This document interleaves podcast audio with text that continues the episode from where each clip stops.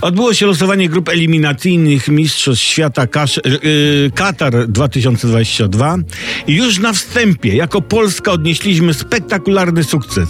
Zostaliśmy w ogóle wylosowani. A więc wbrew knowaniom opozycji jesteśmy dalej wielkiej rodzinie europejskiej. No ale tak, tak trochę na tym losowaniu to wiało nudą, bo jedna taka przemaki- przemakijażowana pani prowadziła wywiady, nie? A jak pan wspomina Diego Maradonę, tam kogoś pytała. No, by odpowiedzieć na to pytanie, muszę się cofnąć do roku 1968, kiedy to mój dziadek zobaczył potwora. Ale to nie był potwór, tylko w wodzie odbijała się skała. I Diego był właśnie jak ta skała. Twardy i mu trochę odbiło.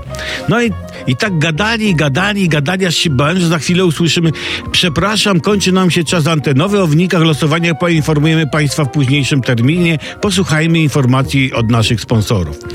Słuchajcie, no jak jest losowanie, to ma być losowanie. Od razu wychodzi łysy pod krawatem na scenę, wyciąga kulki łysy jak, jak on sami po sprawie. No. Samo losowanie było generalnie monotonne dosyć. No, warto by w przyszłości wprowadzić doń trochę emocji. Na przykład z każdego koszyka losuje się jeden kraj, który nie będzie brał udziału w eliminacjach, a tym samym w mistrzostwach. I już są emocje, prawda? No cóż, słuchajcie, podsumowując, nie trafiliśmy do naszej grupy marzeń. Przypomnę ją, mówiliśmy o tym wczoraj. Polska, Gibraltar, Gibraltar, Gibraltar, Gibraltar.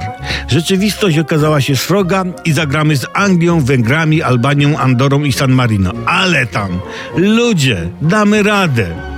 Nie z takich grup się nie wychodziło. No.